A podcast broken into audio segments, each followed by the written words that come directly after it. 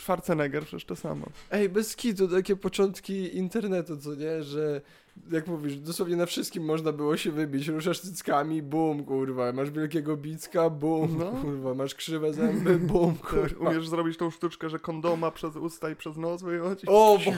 Snap. Dzień Tak. dobry TVN, kurwa, mam talent przecież. Świetny początek naszej rozmowy. Cześć, Kuba. E, Hello, siemanko. cześć wszystkim. E, dla nieświadomych, e, Kuba, proszę powiedz, kim jesteś, czym się zajmujesz? Jestem Kuba W. i zajmuję się y, byciem supportem póki co stand-upowym, ale stand-upem może lepiej to nazwać. Nie Kuba- więzić się w tej roli na zawsze. Kuba jest żywym komikiem, 100%. Już powiedziałem, że odkryciem komediowym zeszłego roku było dla mnie, był dla mnie e, Mieszko Minkiewicz.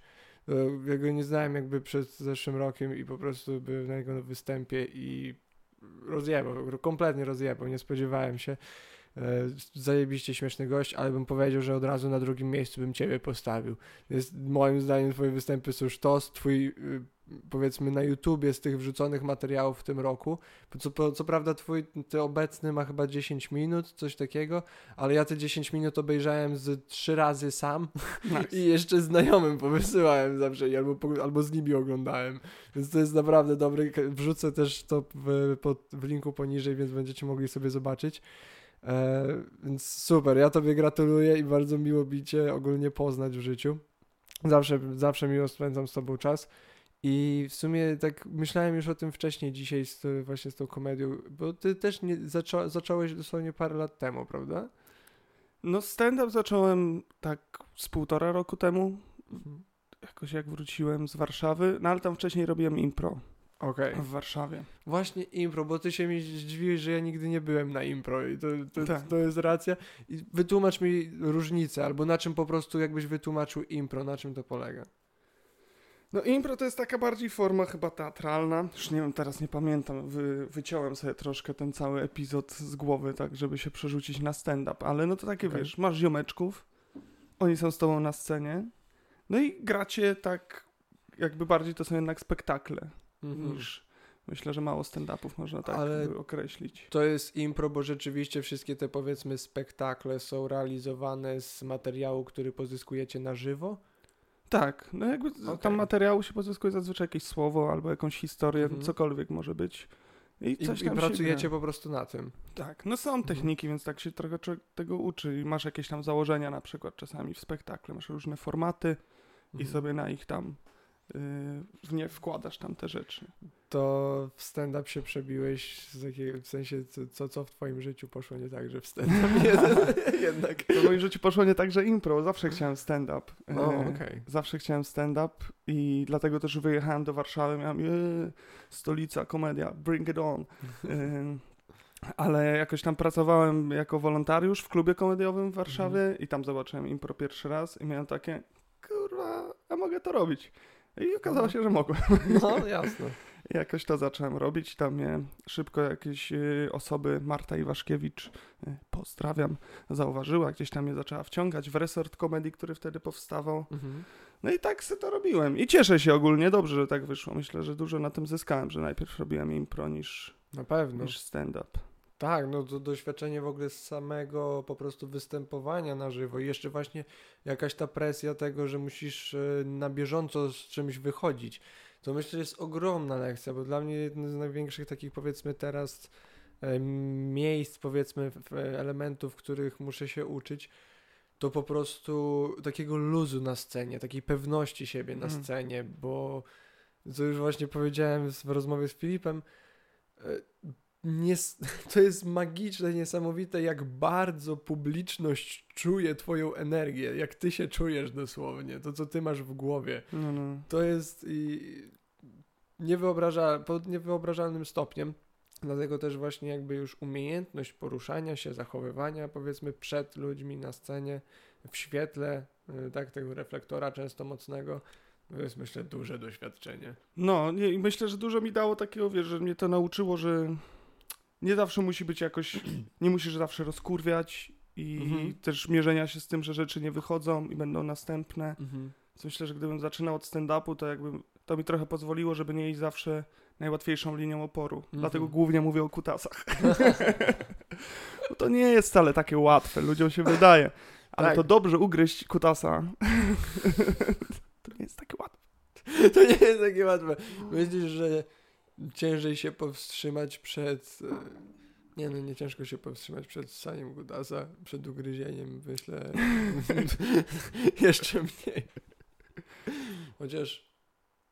Nie, przed ugryzieniem kutasa jest się ciężej powstrzymać, ciężej. bo wiesz, jak już jesteś zmuszony do tego, że chcesz ugryźć, to, to się raczej nie powstrzymujesz. Tak, to już raczej masz z tyłu planu. Dobra. Najpierw wezmę mu do ust, udam, że się zgodziłem na to, co on chce i wtedy. Z parę ruchów najpierw, żeby wiesz, od razu, no bo Tak. myślę, że jeżeli ktoś na siłę wpycha ci kutasa, no to spodziewa się tego ugryzienia, więc musisz kilka zrobić tych, Mm. kilka tam trochę ręką Myślisz? zakręcić i tego, żeby on myślał, okej. Jest, bo żeby Kupiłem poczuł się bezpiecznie. I wtedy, kiedy się uśpi, kiedy pierwszy raz zobaczysz, że robi o, wtedy jest twój moment. I pstryknąć w jaja w dwa. Z Jeszcze taki kakblak do tego. o Boże, o Boże, aż zapomniałem, aż zapomniałem, co chciałem powiedzieć w tym To ja szybko, bo ja też chciałem podziękować No. za zaproszenie. Cieszę się, że w końcu do tego doszło i bo dużo o tym gadaliśmy i bardzo fajnie. Bardzo to propsuję. Zdrówko. Właśnie, jak to jest być trzeźwym? Słuchaj, no jakoś idzie. Ty, Mm, jak długo nie pijesz? sz- ponad 4 lata, już może zaraz 4,5, Mhm. A ile masz lat? 27 albo 8. 95 rocznik, 29 listopada. To 8 będziesz miał. To będę miał, no to 27, elegancko, młodziutki. Siła! O Boże, ostatnio widziałem na Instagramie jakiś taki e, profil, nie pamiętam imienia, Ciechan. Ciechan ma na nazwisko i wrzuca takie właśnie rolki w jakieś materiały. W chuj, śmieszne, co nie, bo czasami takie, wiesz, coś jakieś takie pseudoszowinistyczne rzeczy czy coś i na samym końcu zawsze takie siła! taki mężczyzna dla mężczyzn. Ciechan tak brzmi, Ciechan brzmi jakbyś miał, że jak go widzisz, to już szykujesz portfel, tam piątaka dla Ciechana. To on był, kurczę, wydaje mi się, że on mówił, że był jakimś że dziennikarzem, gdzieś był w WP, czy gdzieś indziej może i zaczął, wiesz, jakąś tam na własną rękę freelancerską działalność chyba. Z tego, co wyłapałem, naprawdę nie widziałem WP dużo. blokowało jego seksistowskie pseudo. Pseudoseksistowskie. Nie, no bo wiesz, mnie na przykład, ja do, do, doceniam, kiedy ktoś się z czegoś śmieje. Jak na przykład, nie wiem, jakaś jest jakaś kobieta, która ciśnie bekę po prostu z facetów. Ja nie, nie uważam od razu, że ona nienawidzi mężczyzn, po prostu są elementy, które rzeczywiście są zabawne. Ja nie wybaczam tak. Nie wyma... Jesteśmy Nie. i tak obrywamy dużo. jebać nałogowo. No nie wiem, ja doceniam każdy rodzaj humoru. Nawet jak mnie coś osobiście nie bawi, to mam takie, potrafię przybrać czyjąś perspektywę i mieć takie, okej, rozumiem dlaczego ro- tobie się wydaje, że to jest zabawne. I często mówię takie, okej, to jest zabawne, Mm. po prostu ja, mnie w tej chwili to, to nie rozbawiło. Ale wiesz, jakby poczucie humoru mam, albo wyczucie humoru może mam na tyle szer szerokie, duże, że potrafię docenić każdy rodzaj żartu. Mhm. Hmm, Chyba pracuję dopiero, na, żeby zdobyć taką otwartość. Nie jestem jakoś bardzo krytyczną osobą, Mhm. jakby nie, ale nie umiem mieć takiego, okej, to wszędzie wszystkich bawi, ale mam taką tolerancję, że jakby wiem, że to, w sensie nie uznam tego, że to jest dla mnie okej żart, Mhm. ale mam takie, a, może być wszystko. Czy ty, Nie oburza mnie. czy ty lecisz po prostu z sytuacji swoich życiowych, czy siedzisz, piszesz żarty, myślisz, myślisz nad nimi, jak ty do tego podchodzisz? Mm, Raczej sobie tak, że coś wrzucam sobie do głowy i to mielę po prostu bardzo Mm. długo coś sobie Nie coś mi zapisujesz wpadnie. nic? Zapisuję takie tylko tytuły trochę żartów, Okej. jakieś premisy. Nawet nie do końca to są Mhm. premisy. I po prostu z tym lecisz, wałkujesz to jakoś sobie w głowie? Tak. A Okej. potem zazwyczaj właśnie trochę tego impro mi tutaj wychodzi. Mhm. Mm, Teraz mam taki żart z lizaniem dupy, z którego jestem bardzo dumny i on właśnie tak ten proces może dobrze jakoś, że bardzo miałem, że lizanie dupy, coś tu jest. tak mi zaśmierdział, że coś tam jest z tym Ale bardzo długo nie wiedziałem, co z tym zrobić. Tylko wiedziałem, że to jest dla mnie jakieś dziwne i powszechne. I bardzo długo wychodziłem na scenę i robiłem tam, że no, że lizanie dupy. Ja tak, okej, nic nie mam. Aż w pewnym momencie jakoś coś się skrystalizowało. Teraz jest to mój closer. I Okej. jestem z niego bardzo zadowolony. Ile powiedzmy takich testowych wyjść y, średnio byś powiedział, że potrzebujesz, żeby jakiś właśnie pomysł y, doszlifować, dobić do jakiegoś powiedzmy, do jakiejś określonej formy? Z pięć. Z pięć wyjść. Myślę, że z pięć. Okej. Mógłbym to. Sk- mógł- chciałbym włożyć więcej pracy, więcej siedzieć i mógłbym to wszystko Mhm. skondensować i być bardziej wydajny. Ale nigdzie mi się nie śpieszy. Rozumiem, rozumiem. A w, jak mogę zapytać też średnio, ile razy występujesz w miesiącu czy w tygodniu? Mm, Teraz ostatnio to była ta przerwa, to trochę mniej, ale. No, No nie, zdarzało no tak się tak, że z powiedzmy jak- 15 razy. O, okej. Czyli powiedzmy co drugi dzień. No, No to super, dobra. Można, mo, można działać. zależy jak tam się kto, kto odezwie, ale tam open miców trochę mamy w Trójmieście. Czasami Mhm. gdzieś się z kimś pojedzie, żeby gdzieś tam do Olsztyna. Teraz ostatnio byliśmy z ekipą, tam właśnie Kubę Ryskę poznałem. Jego pozdrawiamy. Pozdrawiam Kubę. tak, zobaczcie odcinek z Kubą też mega śmiesz, śmieszna rozmowa o, tu. Tak, tu, Sorry, jestem tam. pierwszy raz w takim, tak więc trochę. e, Spoko, ja też dopiero się uczę. to, jest ta, to jest takie dziwne, ty, jak zaczynałem w ogóle ten podcast i tak jakby już na, na pierwszym podcaście mówiłem, że zbierałem się do tego ponad 3 miesiące, bo w sierpniu kupiłem sobie sprzęt na urodziny i zacząłem to robić dopiero w listopadzie.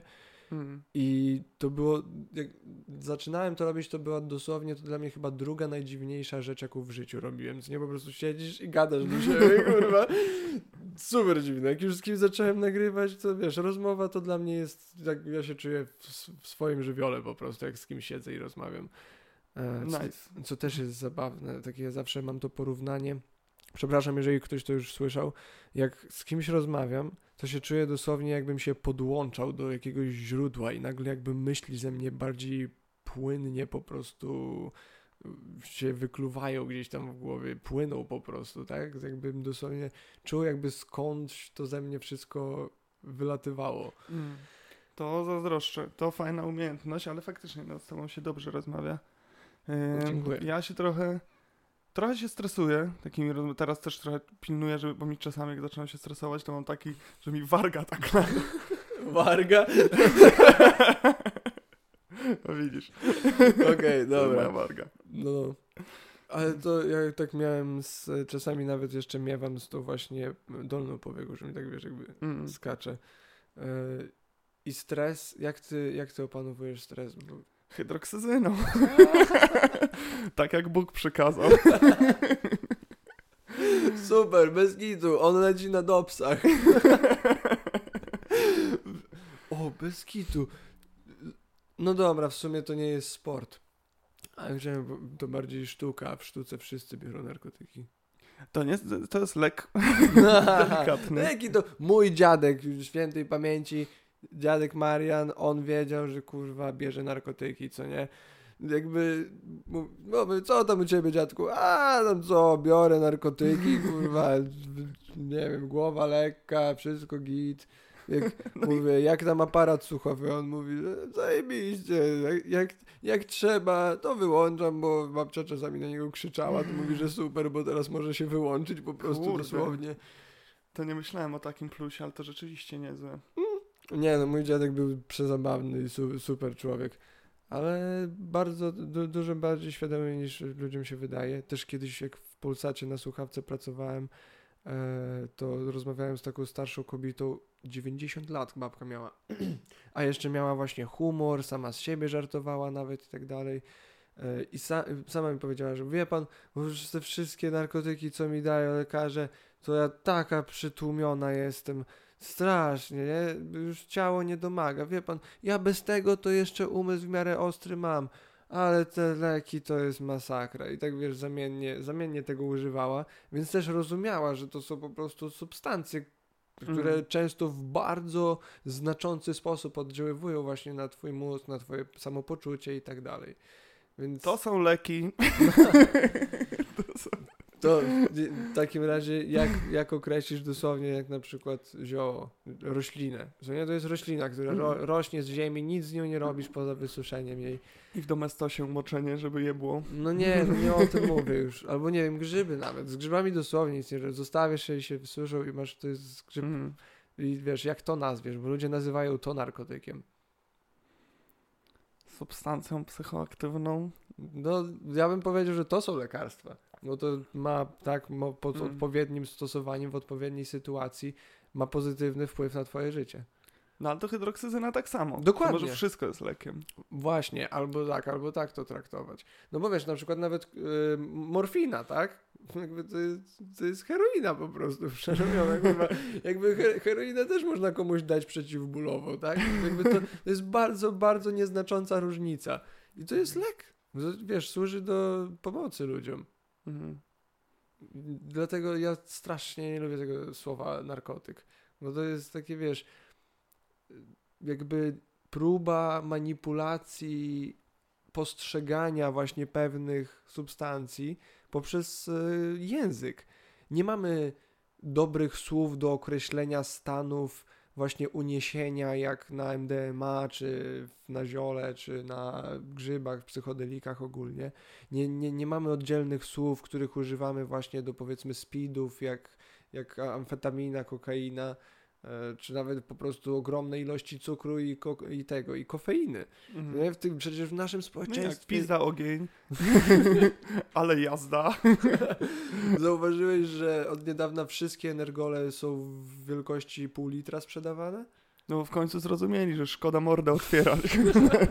Też jesteś kofeinowy? Staram się nie, bo jednak są zjazdy. Tak Mm. jak z- ze wszystkim. Tak, z kofeiną czujesz zjazd później mocny? Tak, no ale jakby jestem ogólnie, jestem. To już tak jedna z niewielu moich używek, które mi Mhm. pozostały. No i właśnie, co to lek? no wiesz, ko kofeina może jakoś tam ludziom, nie wiem, na, na... tak, że podobno ten mit, że ka kawa ciśnienie podnosi, że to znaczy, że to jest mit. Tak? No, tak mi dziewczyna mówi. że... Albo, że w żelazo wypłukuje, że tak naprawdę nie ma na to dowodów i ja mam takie... Hmm, bo ja to całkiem często słyszałem, co nie? Tak. Takie... Ja zawsze po każdej kawie pięć magnesów, bo mi wypłukało skurwysyn. Od razu do kawy sobie wrzuca. Takie Miotę w big brain.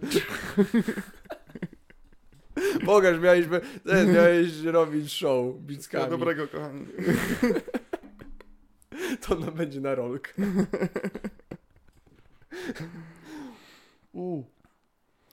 Co do idoli z bickami, powiedz, kto dla ciebie był za młodu, czy teraz nawet, taką osobą, jeżeli w ogóle taką masz, jeżeli nie, to też powiedz, e, do której właśnie gdzieś tam aspirujesz, do, przed którą czujesz jakiś taki autorytet albo zaufanie, czy po prostu wzór. Mhm. Tak ze świata takiego celebryckiego. Nie, niekoniecznie. To nie wiem, chyba nie mam. Albo teraz mi nie przychodzi do głowy. Hmm. A za, za dzieciaka miałeś, nie wiem, czy sportowców. Spider-Man. O, a, który twój ulubiony? W sensie... Spider-Man. Ale, Ale który Spider-Man? Mhm. Podobał mi się ten z tej animacji, co on był Into Spider-Verse, tego, którego grał Nicolas Cage, ten Spider-Man Noir. O, ten, ale w sensie konkretnie z tej animacji, czy ogólnie chodzi o tego... W tej animacji go poznałem, Okej. ale mi się najbardziej spodobał, że Ty- był czarno-białym i grał go Nicolas Cage. I ta wersja Spidermana używa broni. Tak? Tak, zabija No ludzi. kurwa. Teraz wiesz, że robią drugą część tego Into the Spider-Verse. No i bardzo dobrze, to było świetne. O, przecież to do Oscara było nominowane. Powinno, no. I to są piękne rzeczy, to mnie wkurzy, to jest piękna rzecz. I te szczegóły i, i w ogóle, a ludzie... Awatara widziałeś dwójkę? Nie jeszcze. Dobija mnie to. I Tak? tracę wiarę, bo, bo ludzie są zachwyceni. Byłem z ekipą w kinie na tym i wstałem i byłem po prostu tak, że chciałem pobić bezdomnego, żeby jakoś to z siebie wyrzucić. A wszyscy byli tacy, że przecież to było piękne. Kuba, przecież to, te szczegóły. Co? No nie piję, muszę mieć jakieś tego. Okej, rozumiem. Też zawsze w Nowym Mieście staram się pobić bezdomnego, bo wtedy mam takie, że zaliczyłem. To, to, to co cię odraziło? jakaś ta, taka właśnie zwykłość tego, a tyle to kosztowało, tyle Mm. pracy. I mi się wydaje, że świat byłby dużo lepszy, gdyby nad Hollywood i nad tymi wszystkimi takimi blockbusterami powinien ktoś czuwać, bo to jest, nie wiem ile tam było miliardów, ale dużo. To by Polskę to by uratowało, gdyby zamiast awatara nam dać ten hajs, to byśmy coś tutaj byłoby lepiej, no nie jadłbyś parówek za 10 zł. Ale nie, Ej, no. dwie i pół godziny, kurwa, dużych ludków. Takie to wszystko jest. Nie potrafią, nie mają w ogóle wyobraźni takiej, żeby jest kosmos, a oni pokazują Ziemię tylko na niebiesko. I o, trochę większe rzeczy, i Hawaje. I o, wieloryb, ale ma Mm. cztery oczy, bo jesteśmy w kosmosie, przypominam. Otwórzcie umysł, ja wiem, że dla was to jest dziwne. O Jezu, kangur, ale ma cztery torby. Mm, rozumiem, co masz na myśli. Że No. gdyby, jak już robią coś, to pokażcie mi coś niewyobrażalnego. Takiego, że mi to rozjebie łeb faktycznie. Mhm. A nie jakoś wtórne takie pokolorowanie. No i fabuła i wszystko, no to wiadomo, nie? No taki kicz po prostu. Wiem, wiem, co masz na myśli. To jest właśnie. Kicz to chyba jest dobre, dobre słowo. Takie robienie. Też mi się wydaje, ostatnio na komedię narzekałem, że nie ma dobrych komedii, bo nikt właśnie nie ma odwagi, żeby robić szalone rzeczy. Bo waś- właśnie tak jak mówisz, po prostu pokaż mi coś szalonego, pokaż mi coś, czego ja się kompletnie nie spodziewam, pokaż mi coś, co mi rozjebie umysł, bo jak Avatar wychodził tam w którym, 2012, 10, 8, Mm. coś takiego, no to to, to był mózg rozjebany, co nie? Jakby awatar, w ogóle pomysł tego, że przenosisz świadomość do jakiegoś właśnie Tak. sztucznego ciała i tak dalej, no to, To była jedyna fajna rzecz w tym filmie. Przeniesienie. No nie wiem, dla mnie, dla mnie to było w jakiś sposób właśnie to, że jakoś próbowali ugryźć temat świadomości y, ludzkiej, powiedzmy takiej mm, chęci, po prostu instynktu, czy po prostu chęci życia, to, to, był, to dla mnie było całkiem fajne, ale kiedy właśnie zaczynasz ro robić, próbować po prostu coś ludziom sprzedać, zamiast coś ludziom pokazać, e, Mm. no to nie wiem, czy to Jobs, czy jakaś inna, jakiś inny taki mm, wynalazca, powiedzmy, powiedział. E, no, jakiś prezes takiej, jakiej dużej firmy, któryś z tych Prezes miliarderów. to chyba lepsze słowo na niego. Prezes, no nie wynalazca, to się zapędziłem.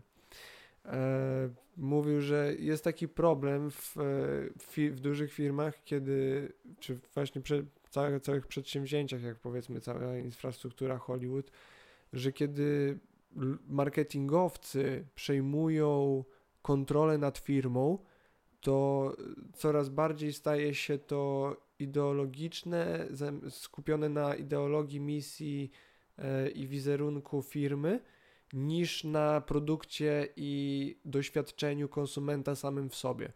I wtedy właśnie zaczynają się y, problemy duże i z PR-em, i z, ze sprzedażą, i w ogóle z całym funkcjonowaniem firmy.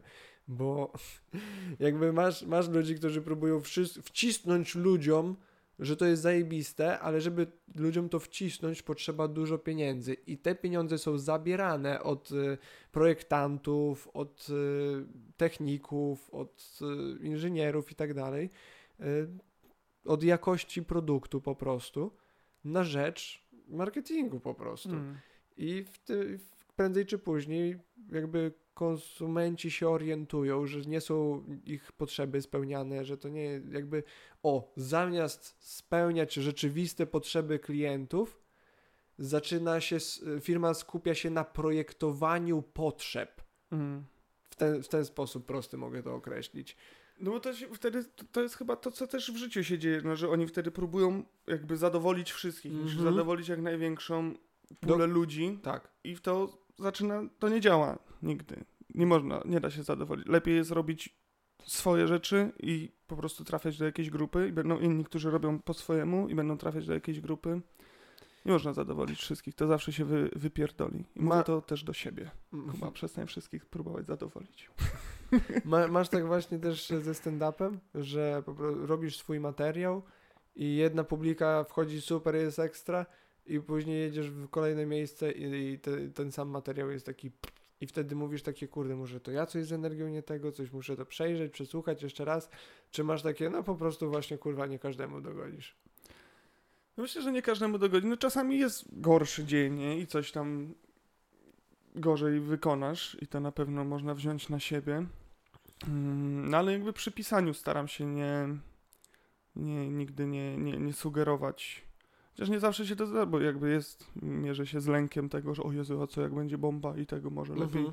może takie to będzie i niektóre rzeczy trochę odkładam na kiedy indziej, bo to jest trochę bardziej tam, że o, że ktoś mnie jebie na basenie i to, o, to kiedy indziej. Co do właśnie takich hardkorowych żartów, za, w cudzysłowie za, za, za mocnych żartów, co dla mnie jest bullshit. Ja właśnie Mm. chcę, szokująco, powiedz mi coś, co mi po prostu mózg rozjebie. E, Co, jaką masz opinię co do tego? Są za mocne żarty, są, są, są rzeczy, których, z których nie można żartować. No, nie no, trzeba nakurwiać. No. Dopóki to jest dobry żart, to, to trzeba jechać. A jeżeli to nie jest dobry żart, bo wiesz, dopóki go nie powiesz, to się nie przekonasz. Mhm. No to się zdarza. To, Dokładnie, to, to się to będzie wiesz, kwas, będzie cringe. No wiadomo, no, każdy kiedyś na melanżu powiedział coś nie, nie w czas y, złego i Mhm. nie czyni to z ciebie złej osoby, ale będziesz tak przez chwilę wyglądać.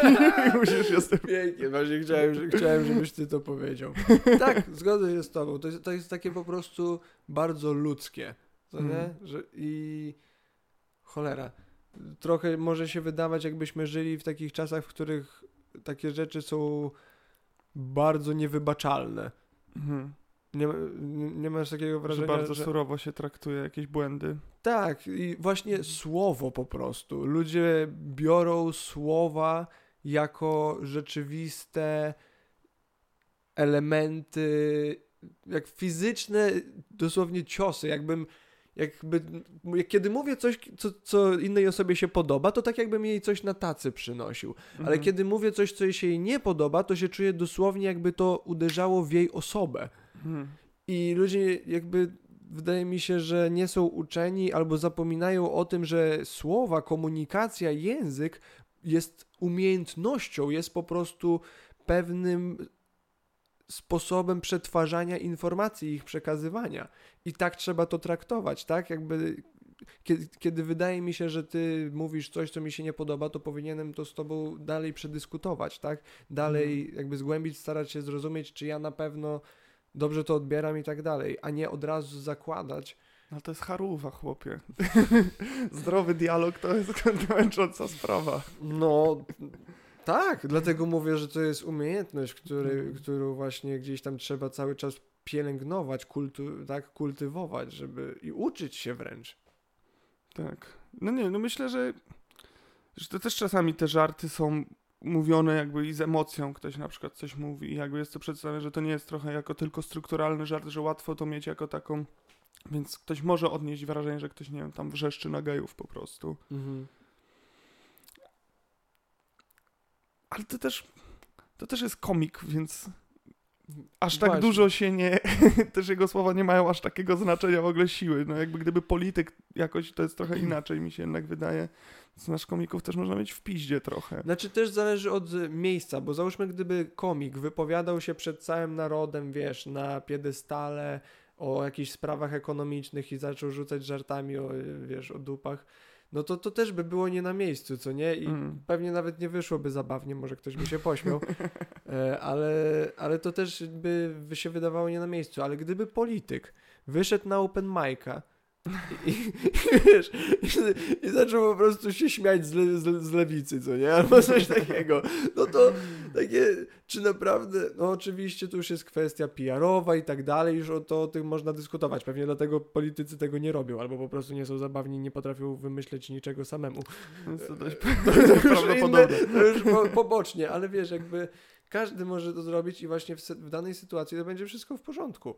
Ale kiedy sytuacje są takie mieszane, jak właśnie publiczna przestrzeń, jak social media, to nie jest to oczywiste i wydaje mi się, że trzeba pamiętać o tym, że trzeba mieć pewność, a nie zakładać, co komuś się, wiesz, co ktoś ma na myśli. Mm. I tak nie uniknie się nigdy, że kogoś coś będzie obrażać. No z tym się nigdy nic nie zrobi. Wydaje mi się, że problemem są może czasami konsekwencje jakieś wyciągane, że na kogoś są jakieś pozwy czy inne Mhm. takie przypały. Bo to, że komuś się wydarza jakaś tam, nie wiem, wkurzasz się albo jest mu przykro, y, to, no nie wiem, no raczej to nie jest nikogo celne, ale może się to wydarzyć. No nie jesteśmy też panami świata i emocji, że tam, że, że No raczej, jasne, raczej każdy jasne. komik wychodzi z założenia, że chce po prostu rozbawić ludzi. A, ale jeżeli masz emocje jakieś gniewne i tego, no to też z czymś wychodzisz, no to czasami się zdarza. Jak ja wyszedłem z Awatara dwójki, to Mm. byłem wkurwiony, ale to też było przyjemne.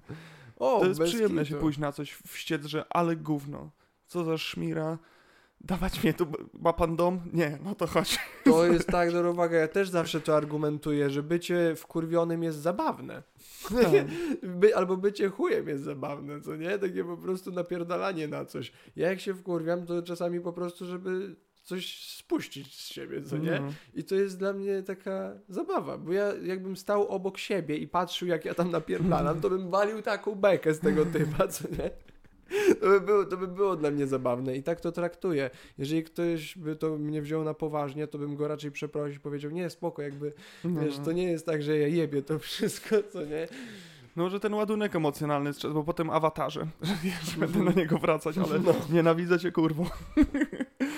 że tam zacząłem trochę nawalać, żeby sobie to spuścić i czułem z tego radość, ale tak widziałem, że miny ekipy były raczej takie, że mm, czyli co, my jesteśmy też tymi debilami? nie, nie, wy jesteście, wy jesteście super. To wszystko w odpowiednich gronach, no nie, Właśnie, mówię, miejsce, sytuacja. jest. No, właśnie kluby. Ja mam nadzieję, że się znajdę w takiej przestrzeni, w klubach i tak dalej, w której i ogólnie społeczeństwie może też, które albo już będzie tak zmęczone właśnie tą nudą i poprawnością, że właśnie zacznie łaknąć tak szalonych, pojebanych rzeczy po prostu. Ja pamiętam ten jeden występ, dosłownie mój drugi występ, straszna bomba, Mhm. okropna, ale mój drugi żart, który dosłownie zacieśnił mi rzeczywistość, co nie, zobaczyłem na samym środku sali dosłownie jedyną osobę, którą, której twarz mogłem zobaczyć, bo jeszcze lampa jakaś była nad nią, co nie, więc ta jedna babeczka była oświetlona tym żółtym światłem i widziałem tylko jej minę taką i to było, to było super, bo resztę tego okropnego występu po prostu jebałem do niej. Ona krew z nosa i leci. Chłopie, przestań. Dla mnie to było zabawne. Oczywiście nie było dla mnie zabawne to, że się nikt nie śmiał, to nie? To było okropne uczucie. Ale fajnie, bo właśnie też mi pozwoliło wtedy zrozumieć szybko właśnie, mówię na drugim występie, e, że, że to jest element tego wszystkiego właśnie, że czasami będziesz albo coś będziesz jebał, albo coś zjebiesz, albo właśnie nie to towarzystwo, albo będziesz występował przed kimś, kto wiesz, ma publiczność zupełnie nie spodziewającą się słów, które wychodzą z twoich ust. Mm. I po prostu czasami będzie bomba. I to musisz się z tym pogodzić i to jakoś przetworzyć, przetrawić. I no nie wiem, z jednej strony czułem się najgorzej na świecie, ale z drugiej miałem taką satysfakcję, radość z tego, że okej, to co, zaraz już wiem, teraz już No. wiem, to jak wiesz, pierwszą, pierwszą falę pokonasz, co nie? No też to poczucie czasami, jak już człowiek tak gdzieś mocno spadnie, nie wiem, czy scenicznie, czy życiowo, to jest okropnie, ale to też czasami potem jest często ten wystrzał, no jest taka sinusoida, że jak już coś przeżyjesz ciężkiego, to nagle masz to takie, że dobra, że już to przeżyłeś, nic z tym Mhm. nie zrobisz i, i jest jakoś lepiej, daje to taką ulgę. Dokładnie. O Jezu, ta sinusoida to jest bardzo dobrze określone. Ja też zawsze mówię. Ludzie mówią, żeby tak nie mówić niby, ale ja szczerze w to wierzę, że kiedy mówisz, że spokojnie, będzie dobrze, Mm. to zawsze będzie dobrze, nawet bo właśnie jest ta sinusoida. Jak jesteś w najgorszym punkcie swojego życia, to znaczy, że gorzej już nie, nie może być. Może być tylko lepiej i zobaczysz, że będzie trochę lepiej. Wiesz, Mhm. jesteś biedny, chory i niechciany, to mo, mo, może, może, na, może po jakimś Jestem czasie, tylko zdrowy na szczęście, z tego, cała reszta. tak wiesz, ale może po czasie będziesz chciany. Mm. Może po czasie będziesz zdrowszy. Tak, Może po czasie dzięki temu też trochę zarobisz. I takie nagle, wiesz, i później znowu stracisz, ale było, co nie było lepiej, więc wiesz, że będzie w końcu lepiej. I czasami każdy z nas, myślę, większość osób przynajmniej, myślę, każdy, kto tego teraz słucha, był w momencie życia bardzo niskim i czuł, że no jest okropnie. Mm. I fajnie się jest trzymać wtedy takiej myśli, że oddychaj, wiesz, prześpij się, cokolwiek, będzie lepiej. I czas przechodzi, czasami dłuższy, czasami krótszy, ale w końcu jest lepiej. No. Nie, ja też jestem fanem banałów. Fakt, że kiedy jesteś w tym miejscu, no to właśnie na tym polega cały trik, że mhm. nie możesz ich dostrzec i to, to tylko budzi jakąś większą frustrację. Mm, ale ja też bardzo lubię właśnie, że wszystko będzie dobrze, wszystko jest ok, yy, nic nie ma znaczenia i powolutku do przodu najwyżej umrzesz. E, ale właśnie co do nic nie ma znaczenia, to jest na przykład bardzo e, nihilistyczne i czasami depresyjne podejście.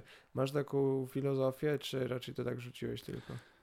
Raczej się ku niej skłaniam. Czasami ona mhm. mnie zaskoczy, czasami ona mi daje spokój, że mam takie, że fajnie, że nic nie ma. Tak więc to nie jest aż takie ważne, czy to wszystko się uda, czy się nie uda, czy skończę życie w jakimś wysokim etapie, czy w niskim. To jest okej. Okay. Czasami jak mhm. nie masz na to siły mentalnej, żeby tam też czasami się nagle, wiesz, idziesz do, do łazienki umyć stopy i nagle już puf, fuck. Ale kurczę, też nie, w sumie to nie pod tym kątem pytałem, bo to co mówisz, to ja bym się też z tobą zgodził, że to właśnie jak skończysz życie, to wiesz, to w jaki sposób przez nie przejdziesz i tak dalej, może to nie ma do końca znaczenia w takim ogólnym y, sensie, ale czy kiedy jesteś w tym życiu i w tej chwili, co nie w każdej chwili swojego życia, w obecnej teraźniejszości, wyznaczanie sobie jakichś wartości, celów i tak dalej, czy, czy, czy, czy to też nie ma znaczenia? Ogólnie rzecz biorąc raczej nie ma, ale na okay. pewno pozwala ci pomóc sobie jakby tą rzeczywistość, teraźniejszość uczynić przyjemniejszą, no bo wiadomo, chciałbym mieć przyjemne życie do końca, yy, ale czasami ta myśl, że jeżeli się nie uda, to, to nic się takiego też nie wydarzyło. Mhm. Dużo jest takich okay, rzeczy. Okej, ale w, wiesz, bo w takim przekonaniu, co byś powiedział komuś, kto mówi, że takie skoro no, to nie ma znaczenia, to w sumie po co mam sobie poprawiać e, to doświadczenie, w którym jestem? No bo jest kurewsko nieprzyjemne. musisz, do, Czy, musisz czyli jednak doczekać. polepszanie sobie tego doświadczenia jest sensowne, bo ono jest aż tak chujowe. Mhm. No tak. Ale jak ci się nie uda, to nic się nie stało. Ale właśnie może, to wiesz, jak ten, ten znowu banał, że e, sens nie leży w e, osiągnięciu celu, tylko w podróży. Mhm. Więc może tu też właśnie polepszanie tego stanu, uczenie się i e, pomaganie sobie i innym żyć lepiej, e, może to jest właśnie ten sens. Myślę, że jest to patent i jakby jestem też za tym, ale czy jakby finalnie byłoby to jakoś dużo gorzej z perspektywy czasu, gdybym po prostu siedział na kanapie i wiesz, poczekał aż się rozłożę? Mhm. No nie chciałbym tak, właśnie, ale, ale to nie oznacza, że to nie jest y, w jakiś tam sposób może prawdziwe. No. Hmm. Czy wierzysz w, co, w, w cokolwiek transcendencjalne, powiedzmy, poza materią? Nie jestem w pełni jeszcze na to zamknięty. Hmm. Wydaje mi się, że może być. Się zamykasz powoli. tak. Open the gate a little. Z nadzieją, że napakowany Jezus Chrystus wciśnie mi nogę w drzwi. Czekaj. Tak, z tym kaloryferem. Y, mam y, Jestem otwarty, bo nie ma jak dla mnie dowodów ani na to, że nie ma, ani na to, że jest, więc tutaj jestem trochę taki, nie pamiętam jak to się nazywało, jak jesteś tym takim niezdecydowanym typem, co, agnostykiem mhm. trochę. A miałeś coś, co by mogło dla ciebie wskazywać, że jest? Mm. No czasami tak miałem jakieś takie momenty przy medytacjach czasami, mhm. że, że czułem takie że jakby mój umysł był troszkę skądś wysyłany. Mhm. W medytacjach mówisz w jaki sposób? Co masz na myśli? Że takie klasy, że sobie siadałem i sobie oddychałem i starałem się wyciszyć, ale ja w to nigdy nie byłem za dobry, bo trochę jestem zbyt spięty. Czasami już pewnie już wiesz, siedziałem tak... A jak, a w jaki sposób oddychasz? Masz jakiś, w sensie patrzyłeś na jakieś ćwiczenia oddechowe, czy po prostu zwracasz uwagę tylko i normalnie oddychasz? Teraz pracuję, żeby mieć normalny oddech. Mhm. Wcześniej dużo robiłem takiego, że i trzymać jak najdłużej jeszcze trochę jak z gazem rozpychać płuca. Tak. I to czasami mi dawało ulgę, a teraz tak staram się, żeby mieć po prostu normalny, spokojny oddech. Ale jak mhm. medytowałem, to tak, że właśnie, że wdech, policzyć sobie do pięciu i wydech i się na mhm. tym skupiać.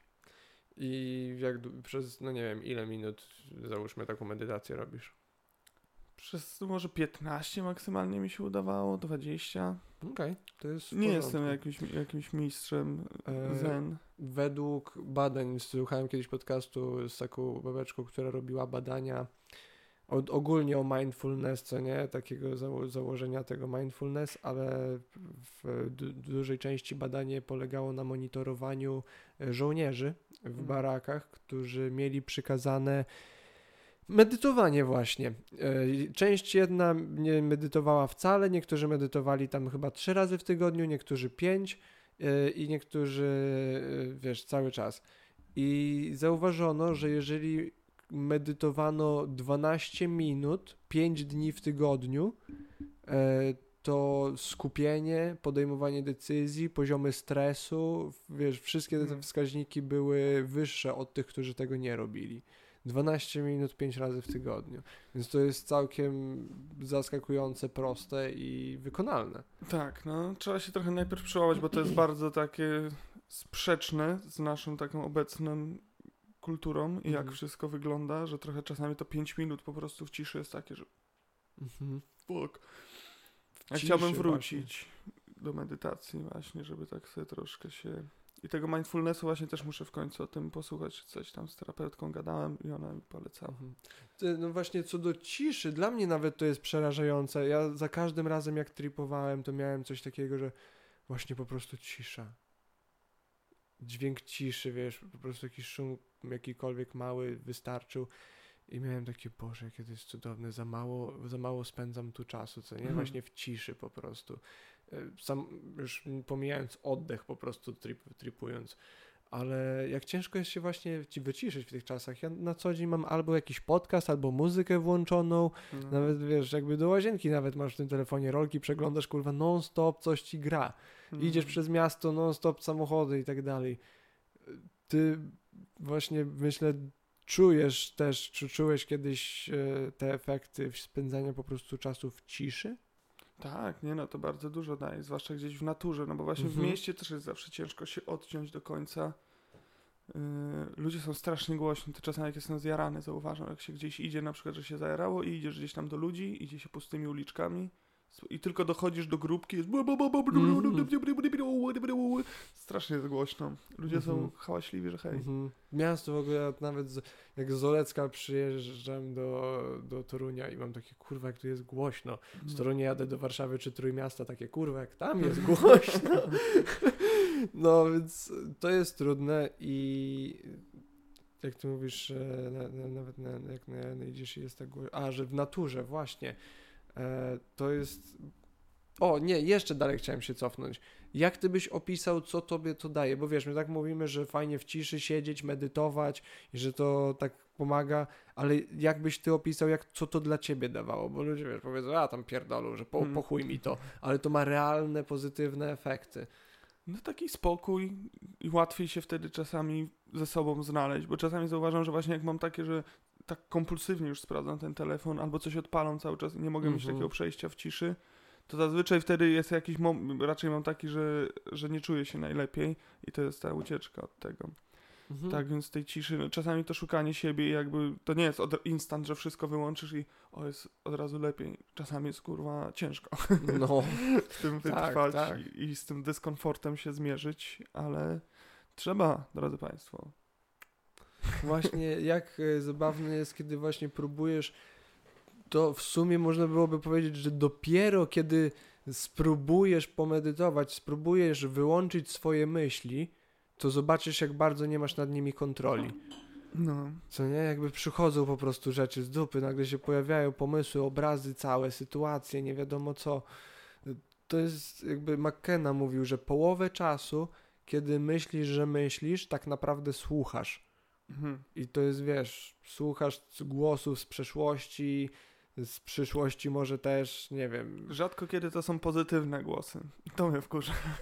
Kurde. Zawsze to, wszystko jest takie...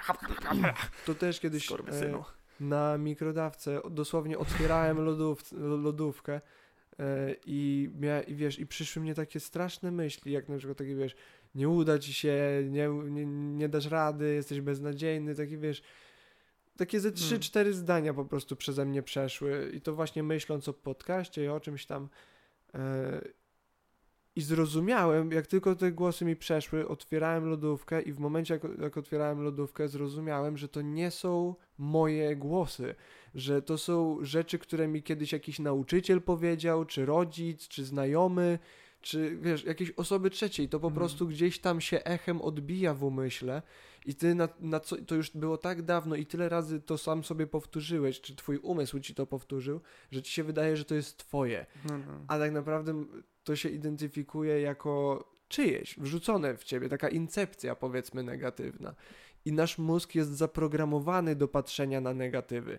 Więc jeżeli go nie przeprogramowujesz aktywnie, nie, właśnie nie identyfikując tych wirusów, e, No. powiedzmy, i nie, nie operując na tych pozytywnych programach, tak, czyli też tych wspomnieniach, lekcjach i informacjach, które cię propsują, to tak będzie to wyglądało. No, no, nie, no, dlatego bardzo ważne jest właśnie też to dobieranie towarzystwa jednak Mhm. pozytywnie i gdzieś tam nastawionego, bo nawet widzę właśnie to, że wpadają te rzeczy. No to jak gdzieś stoisz w jakiejś grupce i ktoś na kogoś kurwa i tam narzeka, czy jest jakieś obgadywanie, to ja widzę jak ja to od razu chłonę gąbka i mam takie fuck, o mnie też tak może być. Mm, mhm. I potem to się tłoczy i zaczynasz już w każdej sytuacji widzieć, słyszeć, że ktoś może tak o tobie też mówić i samemu sobie to powtarzać. I wiesz, jeżeli jesteś wokół ludzi, którzy o jednym czy dwóch jakichś tam innych typach, których obok akurat nie ma, gadają negatywnie, to masz całkiem spore prawdopodobieństwo do tego, że gadają tak o każdej innej osobie, której akurat obok nie ma. No, no. Dlatego trzeba trzymać wszystkich blisko. Cały czas i dzwonić do każdego i pisać, żeby nie miał czasu. Nie wiem, wydaje, no może nie każdy, ale ja na przykład wydaje mi się, że mam na tyle wyczucia do ludzi, że kiedyś się oszukiwałem i miałem takie, wiesz, a może mi się wydaje, może tak nie jest i wiesz, Mhm. i nadal po prostu się byłem zawiedziony, bo to ktoś mnie nie zaprosił w jakieś miejsce, to ktoś mi kłamał, że gdzieś idzie, a tak naprawdę był gdzieś indziej, wiesz, małe miasto, to szybko Mhm. wszystko wychodzi e, i wiadomo jest.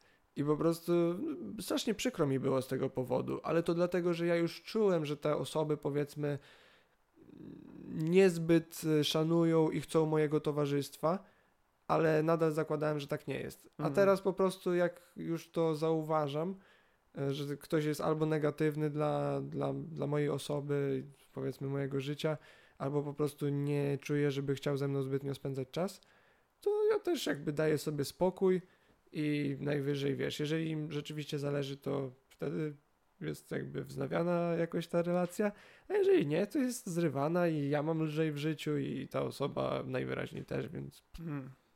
No, dobrze jest umieć, kurde, ja mam właśnie jeszcze problem, pracuję nad tym, żeby że mam to, że mi się wydaje i trochę jeszcze nie ma takiego zaufania do siebie, że czasami mam, a że może to są moje lękowe, typowo, że sobie gdzieś tam dopowiadam i zaraz, wiesz, przereaguję, mhm. a tak naprawdę jakbym chwilę odczekał i się wyspał i uspokoił, to by się okazało, że sobie coś dorysowuję. E, tak, ja, ja też coś takiego miałem, że właśnie ja mam ogólnie taką paranoję od dzie dzieciaka, gdzieś tam sobie wpoiłem coś takiego, że mnie nikt nie lubi tak naprawdę. Mm. Wiesz, nawet jak Trzymaj się tego, to jest wartościowe, to cię uczyni wielkim. Nie, i moi, moi, moich, przy, moich przyjaciół rzeczywiście to strasznie wkurwia, bo wiesz, jakby. No nie chcę, żebym tak sobie myślał, e, ale je, jest coś takiego realnego z tyłu głowy i ja nauczyłem się gdzieś tam. Na pewno nie jestem, nie mam stuprocentowej, wiesz, e, trafności, ale myślę, że w miarę dobrym stopniu potrafię rozróżnić, co jest moją paranoją, a gdzie rzeczywiście jest coś nie Mhm. tak. No, Ja to nazwałem, jak byłem gdzieś tam w gimnazjum, nazwałem to perspektywą ufolutka. Bo to jest, wiesz, jakby tą sytuację ocenił taki ufoludek. Gdyby kosmita przyleciał na Ziemię, był mega, mega kumaty, yy, więc potrafiłby zrozumieć wszystko, to tak jak my, Mhm. z każdej perspektywy, więc patrzyłem ze swojej perspektywy, z perspektywy tej drugiej osoby i z perspektywy tego ufolutka, jak on by ocenił to wszystko. Mhm. I dzięki temu właśnie nauczyłem się oceniać to wszystko. Nice. Dobrze mieć tą trzecią taką perspektywę.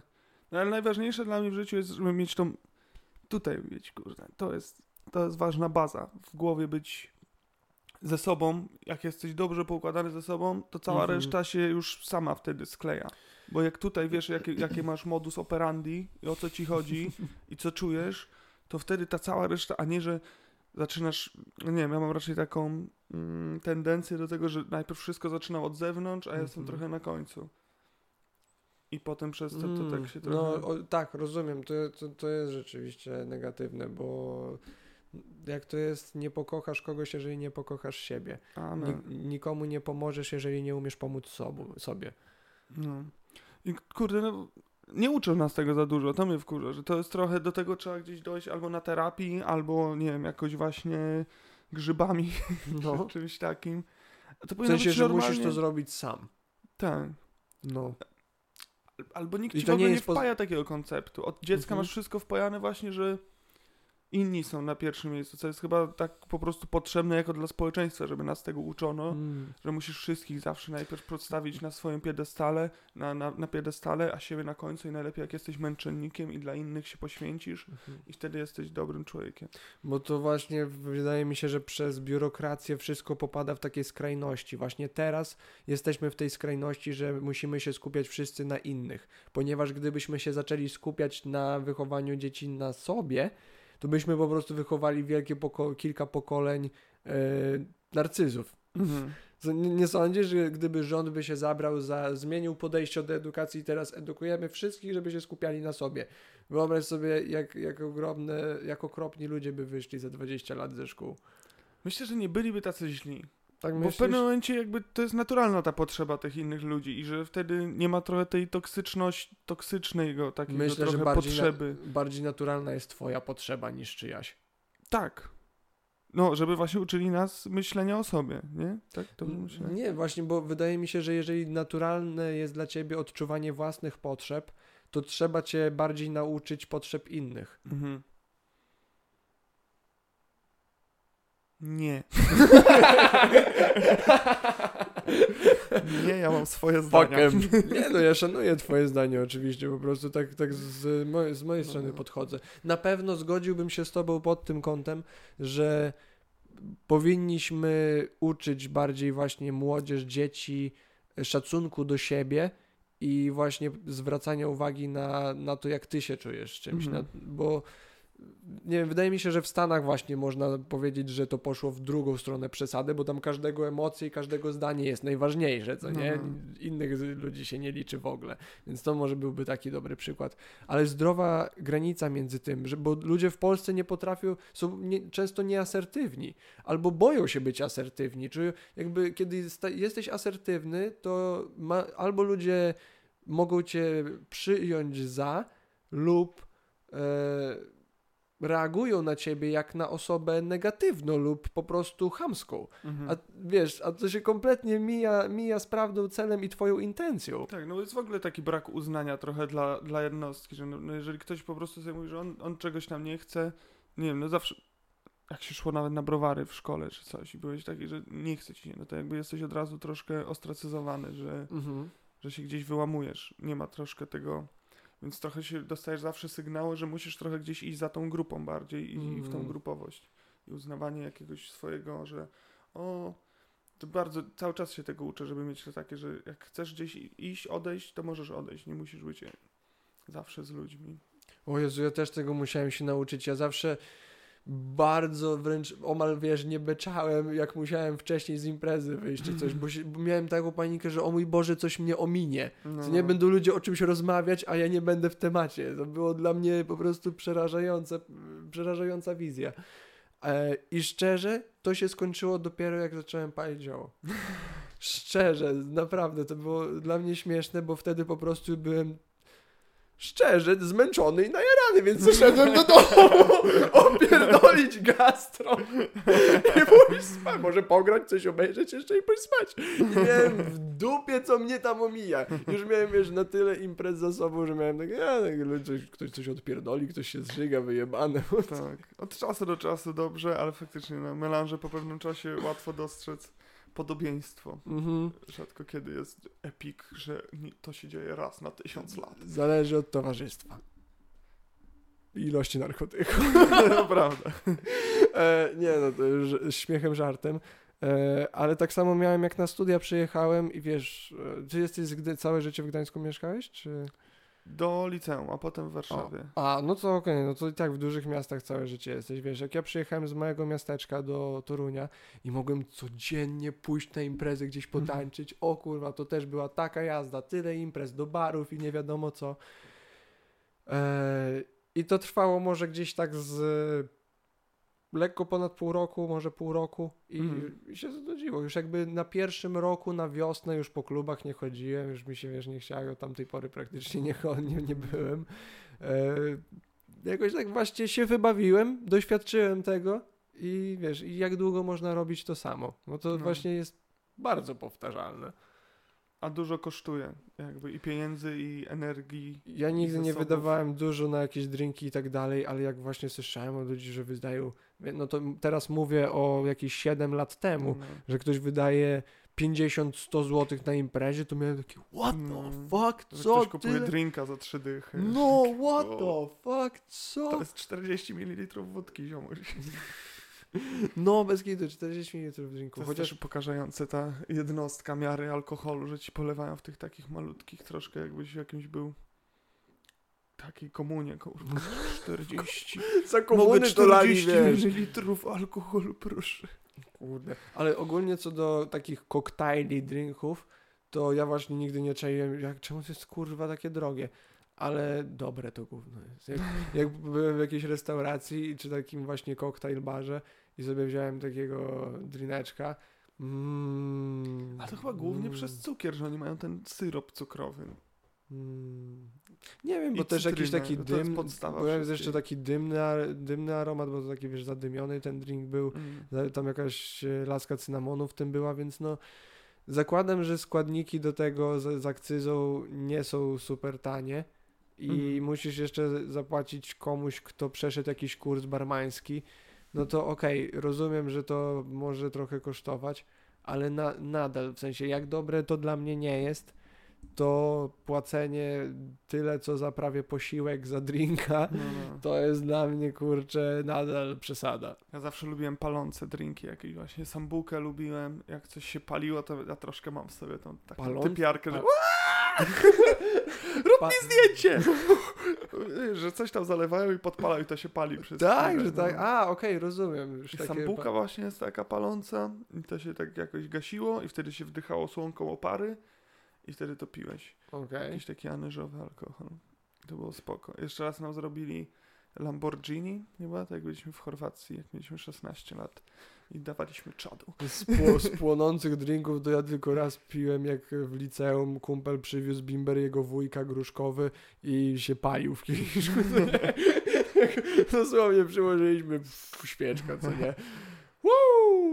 A zdmuchnąłeś? Czy zawsze są te filmiki, jak ktoś to wlewa i potem I się, tak, ogień? roz... nie, ja, palon, ja podpalonego nie piłem, tylko sprawdzaliśmy, czy się pali, to nie Mm. nalaliśmy trochę i się podpalił. Ale to, to były złote czasy. Pamiętam w ogóle. Okej, to jest taka historia. przy, przy, skrócę ją trochę. Pewnego razu byłem u mojego kumpla, wypiliśmy prawie litr y, łychy na dwóch. Zapaliliśmy do tego jeszcze, mnie strasznie skosiło. Próbowałem pokręcić jointa z Cheetosów, co nie? Kurwa, i z papieru toaletowego, Z tej folii chciałeś skręcić? Nie, nie, nie, z chipsów w papierze toaletowym. Tata mojego ziomka mnie jakby kładł na, na, na tym, na kanapie. Ja mówię, kurwa, ale pan to jest ziomek. Nie to co te chuje. Bo te chuje mnie jeszcze wcześniej pomalowały flamastrami, jak leżałem na ziemi. I musiałem o 6 rano sobie później swastyki ze stóp zmywać. Więc to nie było, to nie było zabawne. A na stopach to pół biedy. I tego dnia, kiedy piliśmy ten bimber, na plecach miałem kurwa rzeczy, musiałem się cały Na wymyć. stopie to ja mam na, na stałe zrobioną swastyczkę. Jeszcze łysy jest, o kurwa. Co od tej strony go nie znałem, wybaczcie. Zawsze mój e, nazizm ujawiam tak na trzeciej randce. Niektórzy idą się To jak idziesz się rugać na trzeciej randce i wtedy skarpetki zdejmujesz. e, Dobra, sorry, wracając, wracając do historii. E, Fuck, gdzie ja byłem? Położył cię do łóżka, A, okej, pomalowali dobra. Pomalowali mnie i jak piliśmy ten bimber, to mia, ten typek, który mnie pomalował, y, się napierdolił i zasnął. I to było w jego domu. I ja pamiętam, jak też, no pijany też byłem, stoję z markerem takim, kurwa, niezmywalnym nad jego łóżkiem i wbiega po schodach mój kumpel. Piotrek, co ty robisz? Bo ten nasz kumpel to taki no, byczek całkiem był, co nie? On by mnie zapierdolił, jakbym go po, pomalował później. Takie, nie rób tego, a ja tak stoję z plamaszem, namalował mi spastyki na stopach.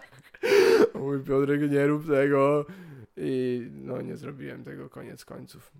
Nie żałuję, nie żałuję, darowałem mu życie, zrobiłem sobie tylko zdjęcie z nim, co nie? Z flamastrem, żeby, żeby wiedział, kurwa. Na Że mogły. tak, to że, straszniejsze nawet. no bez kitu, żeby nie czuł się bezpiecznie pierdolony kiedyś. Bardziej Ale- niż kogoś zajebać, to właśnie do kogoś się włamać i zrobić zdjęcie, że byłeś u niego w mieszkaniu. Ostatnio o, oglądałem na y, podcast takiego agenta FBI byłego, który mówił, y, że kiedyś chciał za, zaprezentować, jak słabe jest bezpieczeństwo w szkołach. Wszedł do szkoły, przedstawił się strażnikowi, powiedział, że no tutaj jest nowy w okolicy i że ch- chce dzieci tutaj do szkoły wiesz, przyprowadzić, że chciałby się rozejrzeć. A mówi, no nie, że, że, nie, że no nie bardzo. Mówi, ty no stary się rozejrzę, 5-10 minut, chodź, możesz iść ze mną nawet, no wiesz, spoko. A on mówi, dobra, idź, co nie? I, I pochodził po tej szkole i, zro- i porobił sobie zdjęcia z dziećmi jakichś takich wysoko postawionych polityków, jakichś prezesów firm i tak dalej. I wiesz, i, i później wrzucił to na biurko prezes. Zobaczcie, kurwa. Tak, i rzeczywiście, jak ja słucham czasami, nawet jak, jak mój tata kiedyś coś tam, jakieś papiery musiał załatwić i babeczka mówi, no, że musi pan pojechać tam, później wniosek poczekać i to odnio- oddelegują tam. I on po prostu zadzwonił do tego miejsca os- ostatniego, tam powiedział, że jest jakimś tam chuj, jakim, jakiś wiesz, sztuczny numer podał, no, przełączył pana.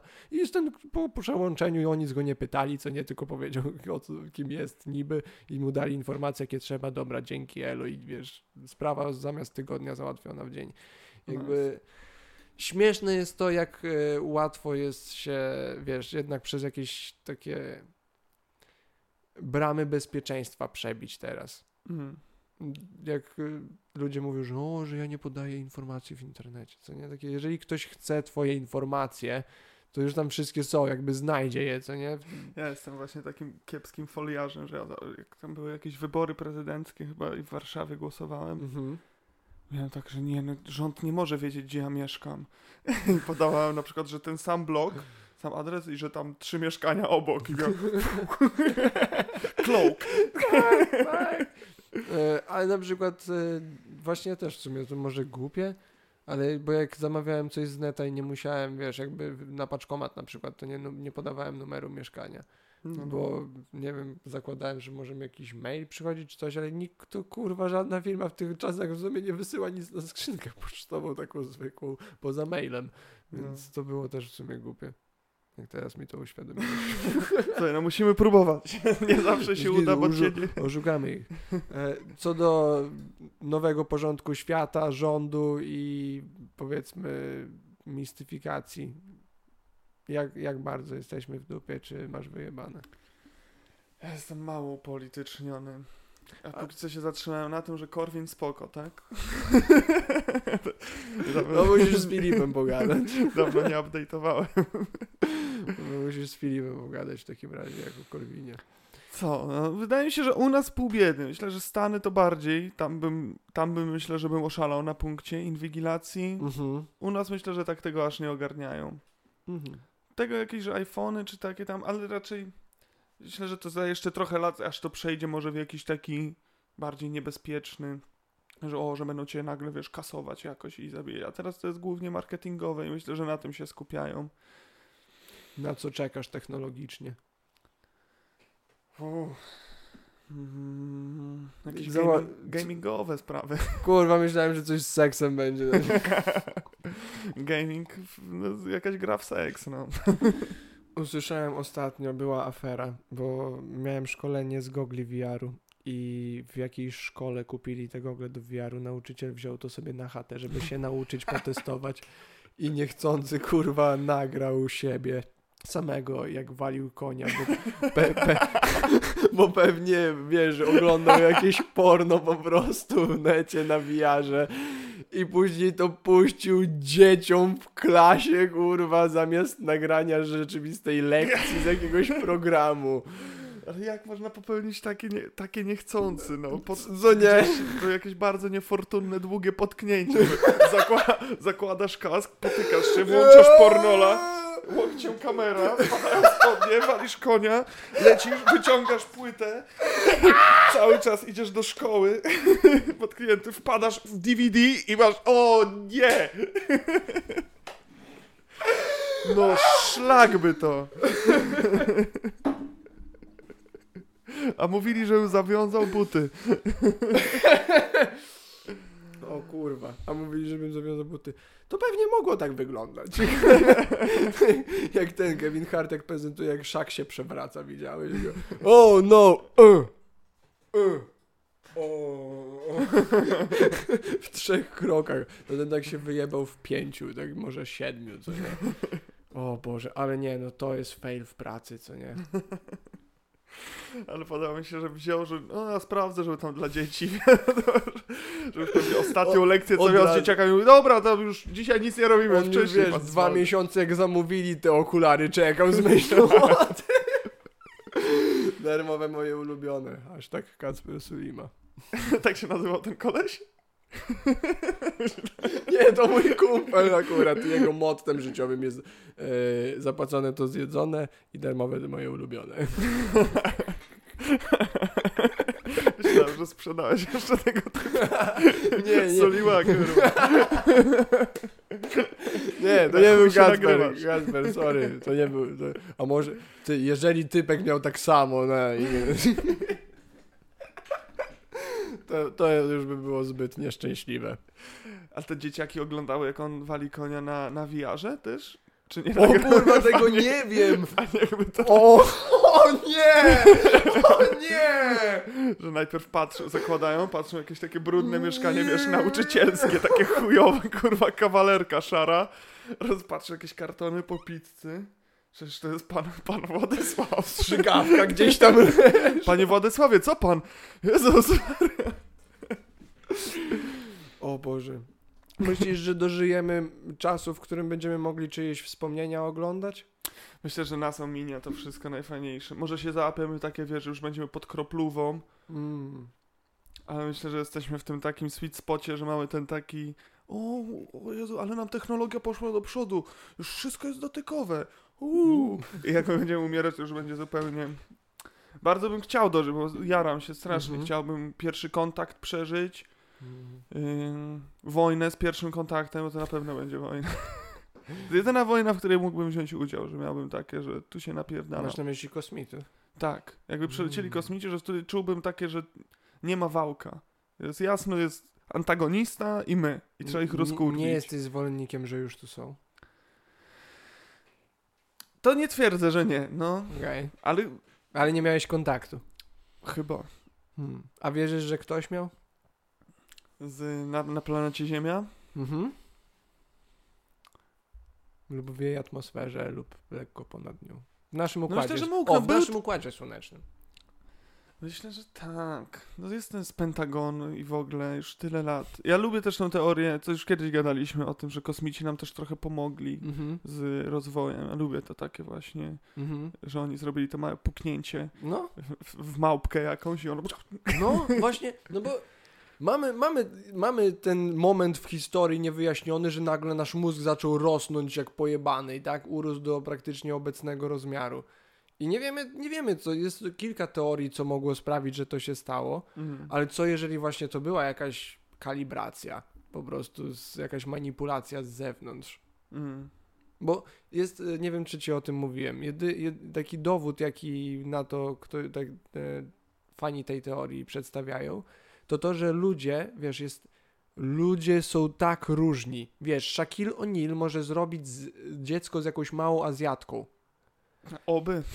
I jedynym znanym nam y, gatunkiem, jaki też potrafi się w taki sposób mieszać, to psy. Mhm. Wiesz, wilczur może zrobić chihuahua dziecko małe.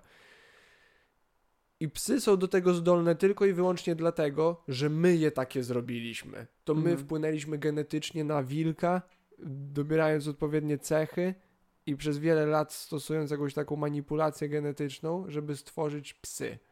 Mhm. Więc teorią byłoby też, że stworzono różne rodzaje właśnie małp, które tak naprawdę stały się ludźmi, tak? Więc stworzono z małpy pod jakąś tam inżynierią zaawansowaną ludzkie małpie ciało, żeby stało się człowiekiem. I odkrywa się mnóstwo gatunków ludzi, jakby przed nami, zanim Homo sapiens zajebał wszystkie inne gatunki lub po prostu wymarły przez niedobór żarcia i tak dalej. Nie wiem, czy wiesz, jeszcze w, osie- w XIX wieku istniały ludzkie zoo. Jeszcze w XX wieku istniały ludzkie zoo. Ludzie z Filipin, jacyś mali No. ludzie z Afryki. W, Afry w Afryce dosłownie y, żyła populacja takich hobbitów. Ludzi, którzy mieli po metr 10, po metr 30. Malutkich ludzi, kurde, których, wiesz, w innych kulturach mogli nazwać skrzatami, mogli nazwać e, krasnoludami, lwami, czy jakkolwiek inaczej. I to było bardzo niedawno, bardzo niedawno. Mhm. A dawno temu żyło pewnie ich mnóstwo. Jakby niedawno odkryto, w zeszłym roku chyba, czy dwa lata temu, czaszkę mm, w Azji e, Homo. Mm, coś na E. Co, homo E, coś tam. I to jest prawdopodobnie jeszcze bliższy nam gatunek niż e, Neandertalczycy. Mhm. Żył, i ży- po- żyli gdzieś właśnie w Azji i było ich mnóstwo, mnóstwo, mnóstwo. Ale oni mogli się krzyżować, że Neandertalczyk z Homo sapiens? Tak, przecież ludzie mają jeszcze d- DNA Neandertalczyków w małym procencie. Mhm. Mhm. Więc na pewno się krzyżowali. I, I pozostałe te rasy też mogły się jakoś krzyżować. Podobnie właśnie jak psy prawdopodobnie. Fajnie ci malutcy, nie słyszałem, w sensie, bo pamiętam, że był taki właśnie w prehistorii, był jakiś taki lud yy, na Filipinach, tam w tym Sapiens tego Harariego czytałem i Mhm. bardzo rozbawili właśnie, że byli tacy, że oni byli mega dobrzy w polowanie i Mhm. polowali na mamuty yy, i oni właśnie byli tacy, że mieli z metr czy coś, Mhm. ale te mamuty też były takie mikro. I że Mm. był taka mała, wiesz, gdzie takie rzeczy biegały i mamuty i oni Ty, no to sensie to jest prawdopodobne. Co do właśnie zwierząt, bo wiesz, cała megafauna wyginęła jakieś tam 12 tysięcy lat temu, 13. Ale przed tym czasem żyły w chuj wielkie zwierzęta. Jakieś 20-50 tysięcy lat, e, przepraszam, 50 tysięcy lat temu ludzie już łazili po ziemi. Mhm. W obrzeżach e, Azji albo Australii żyły jaszczury, coś, coś na wzór jaszczura komodo, tylko wielkości konia. I wiesz, i równ- bardzo prawdopodobne, że jacyś ludzie natknęli się na tego stwora. I kiedyś, wiesz, cała tradycja była oralnie przekazywana, więc to mogło równie dobrze przeżyć do naszych czasów jako właśnie jakiś smok, jako jakiś No. potwór, jaszczur, co nie straszny. No za to jestem wdzięczny, że chociaż chciałbym zobaczyć, jestem ciekaw takich rzeczy, ale że, że to gówno istniało, dinozaury, to mnie zawsze ryje łeb, że to naprawdę było, No. czyli to jest możliwe. To nie jest jakaś, wiesz, właśnie o, fikcja i no wiadomo, jak wampiry czy coś, Mm, tylko tak. normalnie zakurwiały, tak więc to jest, Widziałeś największego, prawdopodobnie największe latające zwierzę, jakie istniało? W wysokości żyrafy, tylko że z pyskiem jak pelikan praktycznie, taki wiesz, proporcjonalnie duży. Jak, jak spadał na ziemię, miał takie wydłużone ciało, jak trochę jak wiewiórka latająca, ale skrzydła składał tak jakby na łokciach chodził. Mhm. Co nie? Skrzy- U, tak pod fajne. siebie podwijał skrzydła i chodził na łokciach przez dżunglę, tam polował i jadł po prostu co się nawinęło i później wyłaził z dżungli i wiesz, odlatywał na kolejną wyspę czy w kolejne pole jakieś łowieckie. I to, no dosłownie, coś wielkości żyrafy, tylko z pyskiem wielkości krokodyla latało po świecie. No, nie, nie, latające to najgorsze gówno, że żebyś sobie siedział na pikniku i nagle jest cień i masz takie no i, i tyle z, z jajek na twardo. Widziałeś kiedyś e, szkielet dinozaura albo model dinozaura taki wymiarowy?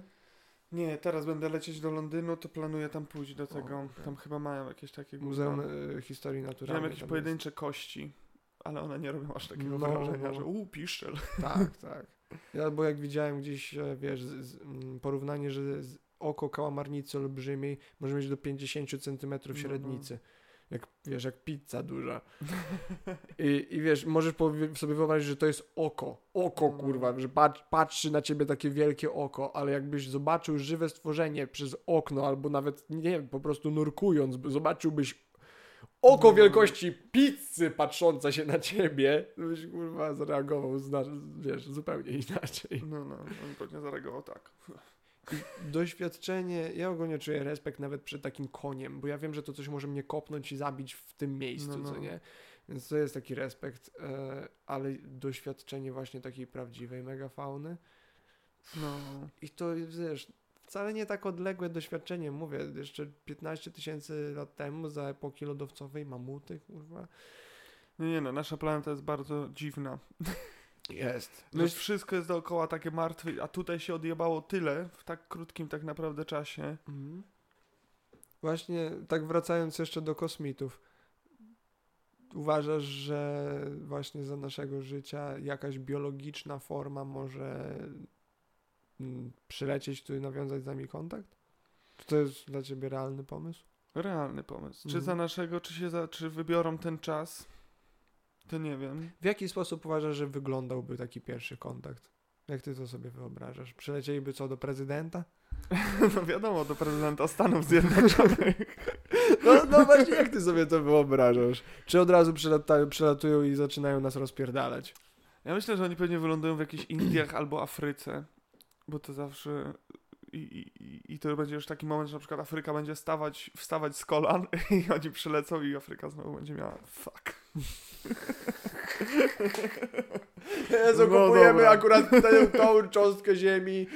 Sięgamy tak daleko, jak są jakieś granice wodne i mniejsze przemytki lądowe.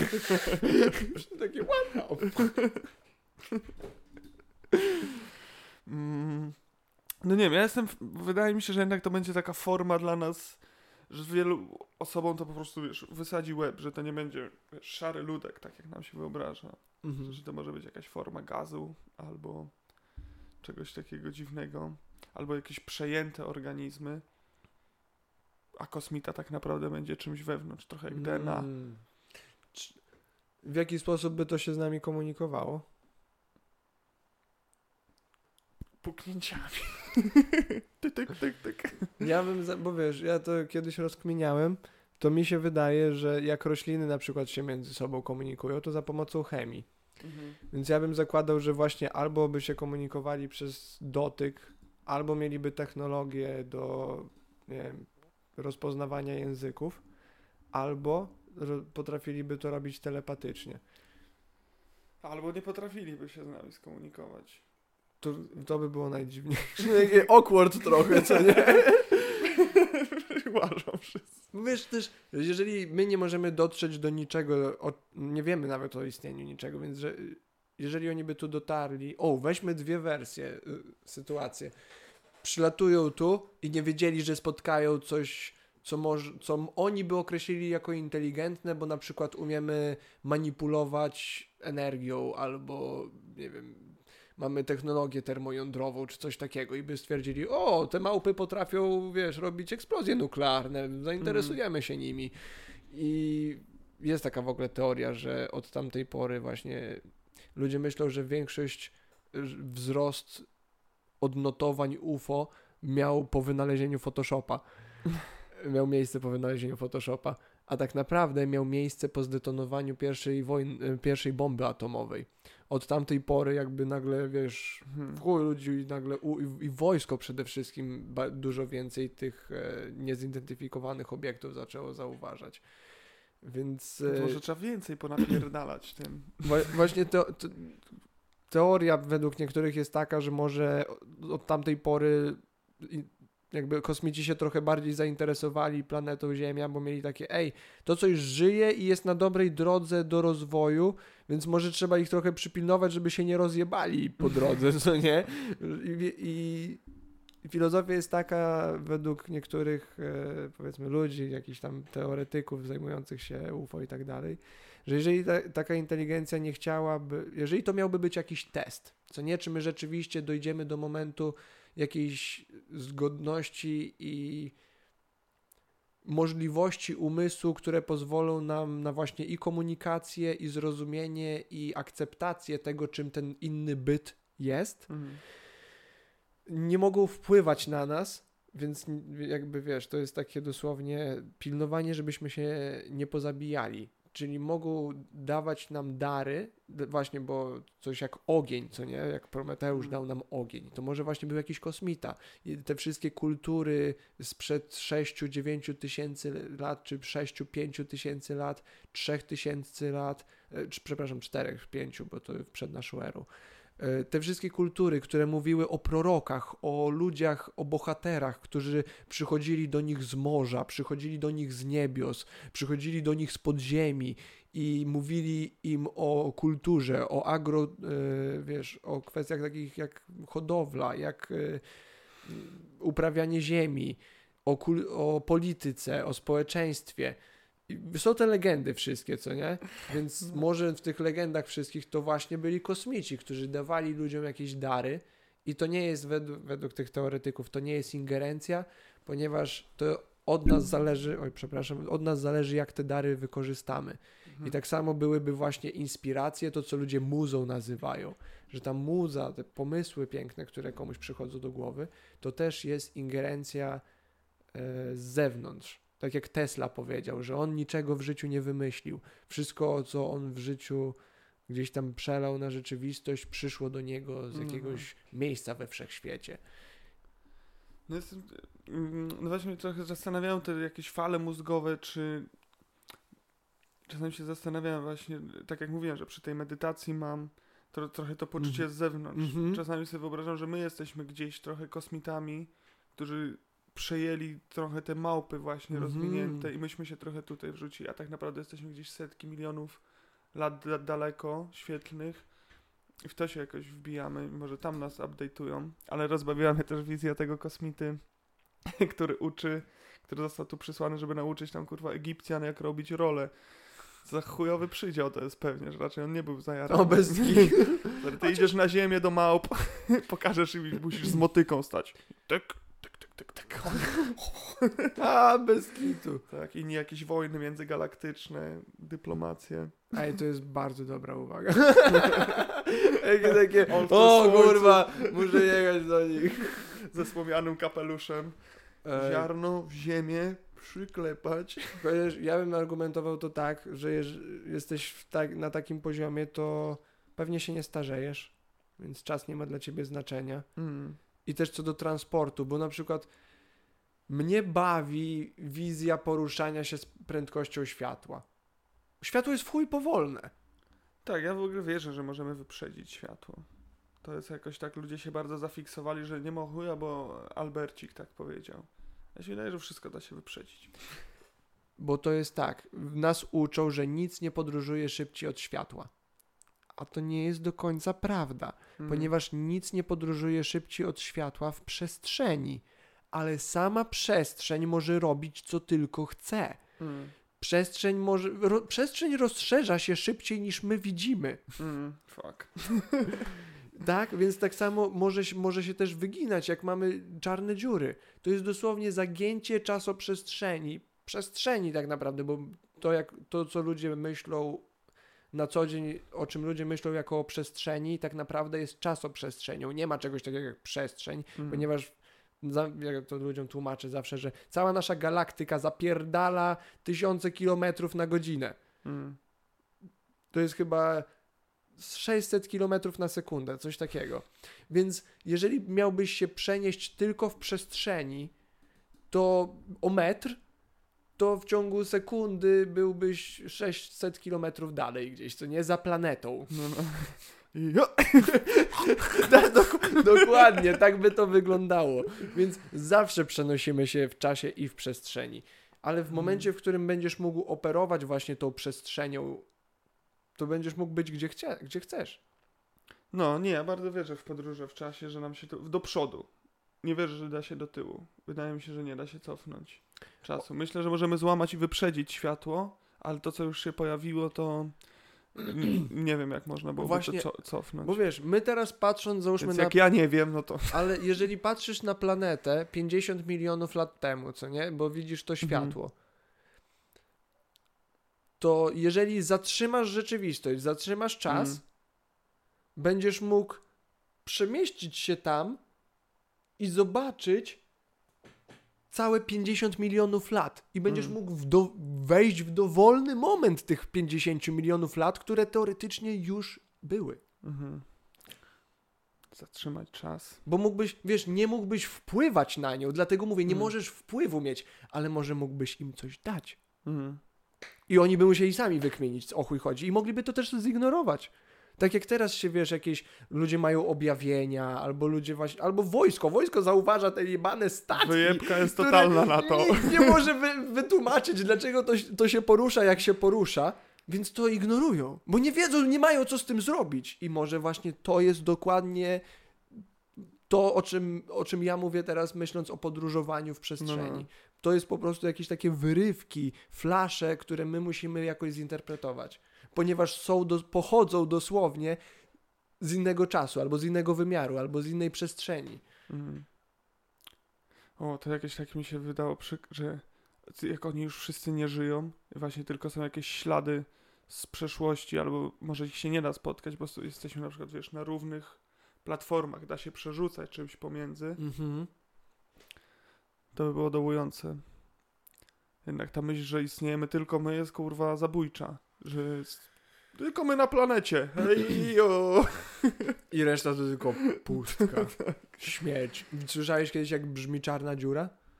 Nie, ale usłyszałbym. Bo Jak śmierć, kurwa, brzmi, tak ci Czarne powiem. dziury są w dechę. I one pokazują też właśnie, że światło wcale nie jest aż takie OP, jak się wydaje. Tak. Bo to mnie zdziwiło, że czarna dziura jest dlatego czarna, bo światło tam, tam jest dalej światło, tylko nie jest tak silne, że to przyciąganie jest mocniejsze od światła, więc ono chce zapierdalać, ale jest ściągane. Dokładnie. Dlatego widzimy tam ciemność. Jak niesamowite jest to, że zrobiliśmy tego czegoś zdjęcie. Mm. Jak absolutnie, kurwa, nie... Ja po to dosłownie, ja dla takich momentów żyję. Ja jestem mega ciekaw, ja dlatego się też jeszcze w życiu nie zabiłem, bo jestem mega ciekaw, Co będzie? co ludzie jeszcze odpierdolą za mojego życia.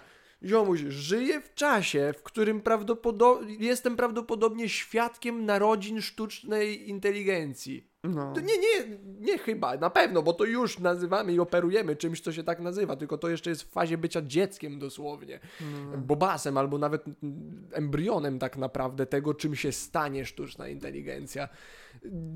Zrobiliśmy zdjęcie czegoś, co nie wypuszcza światła. To jest, jest so, wiesz co to jest sonda Parker? To jest sonda, Jakaś którą aktorka. wypuszczo... wypuszczono w stronę Słońca i przeleciała przez Słońce. Dosłownie to, co się uznaje za już atmosferę Słońca, ta sonda tam wleciała, dosłownie dotknęła Słońca. Zbudowa... Ludzie zbudowali coś, co dotknęło Słońca. Ale co, rozwaliło się to tam? Nie, nie, nie, nie, nie, nie, ta sonda dalej operuje. I ona jest na słońcu? Nie, nie, nie, przeleciała tylko przez jakby Mhm. Atmosferę obliczalną tego Słońca. Nice. No, i, to, i, my, i my, wiesz, i my żyjemy w, dosłownie w tym momencie, kiedy to się dzieje. To jest absolutnie niesamowite dla No. mnie i mnie coś takiego niesamowicie interesuje i trzyma wręcz przy życiu. Wiem, że to nie ja to robię, ale jakby, wiesz, zdaję sobie świadomość z tego, że mogę umrzeć i, wiesz, świat będzie działał dalej, ale gdyby wszyscy tacy ludzie jak ja umarli, to już by to nie miało miejsca. Więc zdaję sobie, mam świadomość tego jakiegoś miejsca i roli w rzeczywistości i bycie, możliwość bycia świadkiem właśnie takich uniesień, takich osiągnięć ludzkiego przedsięwzięcia, ludzkiego życia jest dla mnie bardzo satysfakcjonująca. No. Nie, też chciałbym jak najwięcej doznać takich sytuacji. Tej dziury muszę posłuchać, mówiłeś, ale wydaje mi się, kurde, że chyba faktycznie może to sztuczna inteligencja dozna więcej niż my, że my może jesteśmy tylko tą procą, Hmm. która... Bo sztuczna inteligencja ma większą szansę na, na to, że ona się stąd wyrwie. My raczej nie mamy Mhm. za dużo, jeżeli nikt nam nie, nie sprzeda jakiejś nagle mega epickiej technologii, nasza organiczność jest y, niepełnosprawnością straszną, Mhm. no, że jakiś, nawet jeżeli by się zagięło jakąś czasoprzestrzeń, myślę, że nie dalibyśmy rady się przez to jakoś przepierdolić. Za Nasza dużo- biologiczna forma by nie wytrzymała tego po prostu. jesteśmy skazani na tą jedną planetę. Ale może urodzimy coś tak pięknego, jak jakaś sztuczna inteligencja i ją wyślemy i ona coś rozjebie. Właśnie myślisz, że może co będzie pierwsze? Czy sztuczna inteligencja właśnie nas opuści? Czy zrobimy roboty, które nas zastąpią? Czy staniemy się cyborgami? Czy po prostu przeniesiemy świadomość do cyfrowego świata? Myślę, że sztuczna inteligencja. Nie wiem, czy zdąży nas opuścić, ale myślę, że te takie an- androidowe sztuczki to jeszcze długo. Czy sztuczna inteligencja, czy uważasz, że to stanie, że ten system, to stworzenie, ten, to narzędzie stanie się po prostu takim samoświadomym, samo napędzającym się kreatywnym bytem? Myślę, że prędzej czy później tak. Tak. No. Czy będzie chciało mieć ciało? Czy właśnie będzie się będzie laserem się wysyłało i systemami Chyba nie, ciało jest dość mechanicznymi? ułomne. I jakieś jednak nie aż tak potrzebne. Jakieś patenty pewnie sobie wymyśli na wpływanie na... Jeżeli na przykład ludzie będą, jeżeli my sobie zrobimy jakieś wszczepy, no to myślę, że to jest wtedy nasz game over, że wtedy my po prostu, ona się w nas wstrzeli i my będziemy tylko, wiesz, podnosić jej rzeczy i przekładać i sklejać. O, że tak kompletnie przejmie kontrolę nad naszym układem nerwowym i tak dalej? Mhm.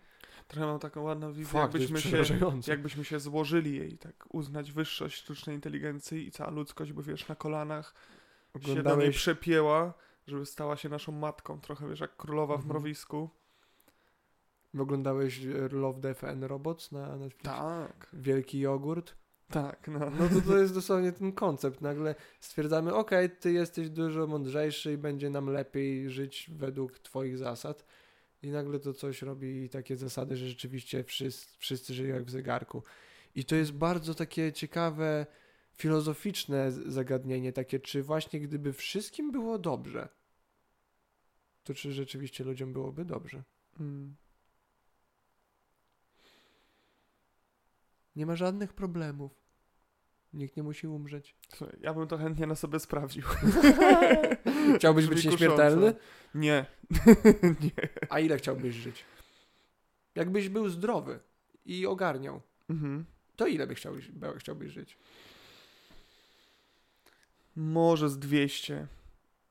I co, po, czemu po 200 latach byś stwierdził, że to dość?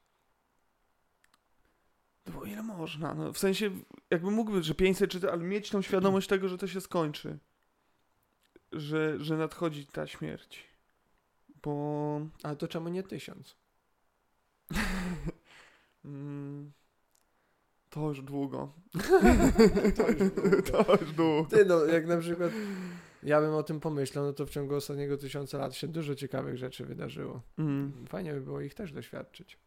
Więc, bo wiesz, jest, jest grupa ludzi na świecie, która pracuje nad rozwiązaniem śmiertelności pod kątem tego, że traktują starzenie się jako chorobę. Po Mhm. prostu chorobę obumierania komórek. I oni pracują nie tylko nad tym, jak to zatrzymać, tylko nawet jak to uwstecznić. Mhm.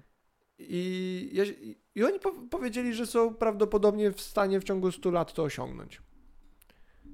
Nawet jeżeli nie osiągną nieśmiertelności, jeżeli wydłużą obecnie e, ludzie, za, wed- według jakiegoś biologa, który czytałem kiedyś artykuł, że nasze obecne ciało jest tak zaprojektowane, żeby w idealnych warunkach przeżyło 150 lat. W idealnych warunkach. Więc 150 brzmi dobrze. Wydaje mi się, że w pewnym momencie tracisz też tą ekscytację. Tą, którą mamy teraz jeszcze jako młodzi. I Hmm. już te rzeczy... To jakaś naturalna rzecz, że już to przestanie nas... Wiesz, że, o, że wylecimy sonda za galaktykę. A czy to nie jest też spowodowane właśnie, powiedzmy, degradacją mentalną, fizyczną? Mm. Boli cię i tak dalej, gdybyś czuł się cały czas bardzo dobrze? Jakbyś był w wieku 30 lat przez 100 lat, nie bawiłbyś się dobrze? Może Doświadczając jeżeli mielibyśmy przy okazji jeszcze jakieś, nie wiem, u, uwydatnianie mózgu, żeby więcej tego przetrawiał, bo w pewnym momencie robisz po prostu czuk i masz po prostu to, co znasz, to znasz i już cię więcej nie interesuje. Wydaje mi się, że to można nad tym pewnie pracować, żeby to poszerzać, ale Myślę, że do tego, sto, do tego momentu już będziemy mieli tyle wiedzy o mózgu, że neuroplastyczność, zwiększanie neuroplastyczności nie będzie dużym problemem. mm, Chociażby grzyby, grzyby wpływają na neuroplastyczność mózgu, więc można mikrodawkować sobie psylocybinę regularnie, nie czuć żadnych efektów psychoaktywnych, a neuroplastyczność, te efekty jakieś tam pozytywne w małym przynajmniej stopniu odczuwać. Jeżeli miałbyś zdrowe ciało 20-30-latka przez cały ten czas, to ćwiczeniami i powiedzmy technikami, które już znamy, a na pewno dopracujemy przez 100 lat, będą, będą dostępne. Że Mhm. będziesz mógł mieć cały czas aktywny, pobudzony i otwarty umysł. mm. Jeżeli będziesz chciał. Bo ludzie będą mogli się zamknąć na czymś i tak chcieć żyć. Z tym Mhm. umysłem, jaki mają teraz. Właśnie, gdybyś żył setki lat, mógłbyś sobie powiedzieć, a teraz pożyję w ten sposób. I możesz, wiesz, mieć dosłownie według naszych standardów wiele żywotów. Tylko w pewnym momencie też trzeba byłoby zabronić rozmnażania się. Mm, to i tak by się przydało. Ty no, w Chinach teraz problem mają. Już chyba mniejszy. będzie większy, bo jeszcze jakby po tej polityce jednego dziecka jeszcze się nie stało najgorsze, jakby dopiero za jakieś 10 do 30 lat będzie tak po prostu z mało młodych ludzi Mhm. i w dodatku będzie ich jeszcze mniej, bo jest mniej kobiet niż mężczyzn. Mm. Kurde, no nie wiem, no jednak jest nas dużo za dużo, tak więc Chinom trochę się przerzedzić nie zaszkodzi. No właśnie, gdzie też gdzie jest nas za dużo, co nie? Bo ta struktura społeczna też robi różnicę. Bo Mm. na przykład no, nawet w Polsce przez to cholerne 500 plus, co nie? Niby jest trochę nas więcej, ale no ta struktura społeczna nie wygląda dobrze. Mhm. Nie sądzisz? No w sensie ja tak to oceniam przynajmniej. W sensie, że za, za dużo starych ludzi? E, Sta nie starych ludzi, bo wiesz, nawet teraz patrząc e, pod kątem właśnie nowych ludzi, Hmm. to niby pojawiło się dużo nowych ludzi, ale to nie, wiesz, oni nie pojawili się równomiernie w społeczeństwie, że w każdej, e, w każdym powiedzmy poziomie życia społecznego nagle pojawiło się więcej dzieci. Tylko jednak najwięcej dzieci pojawiło się w niższych powiedzmy warstwach No to społeczeństwa. zawsze tak jest chyba. Tak, to jest w miarę naturalne, ale to nie jest odpowiedzialna polityka rodzinna. No, no. Nie, nie, na to jest chyba trochę w ogóle wy, wylewka, tak żeby, wydaje mi się, że w ogóle świat trochę bardziej powinien się zainteresować jednak tym, że, że nie można się aż tak jebać, jak każdemu się podoba. Mm. Nie wiem, jakieś kurwa kartki. Ja słyszałem, jest taki super statystyk e, z Szwajcarii chyba. E, Bjorn Jorgenson, jakoś tak się nazywa. Coś, przepraszam, jeżeli pojebałem jego nazwisko.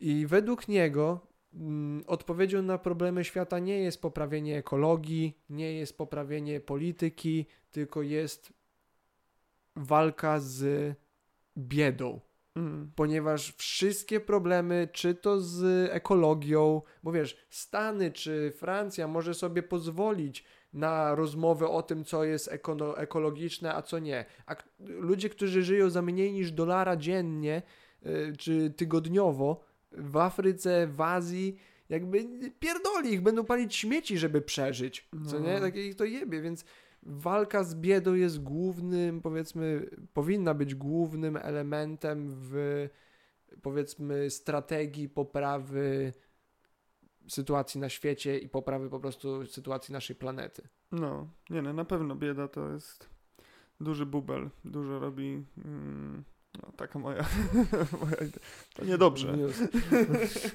No, kurczę, jak, jak nie być biednym? Jak być bogatym? Kuba W. I powiedz, kurwa. Drodzy Państwo, przede wszystkim musisz być pierwszy, kurwa, musisz być pierwszy. Nie, no bo tak już patrzę, zmie- zmierzając do końca, już mamy półtorej godziny ponad. Dobrze. Nice. E, no, widzisz, że jak się gada miło, to się gada miło.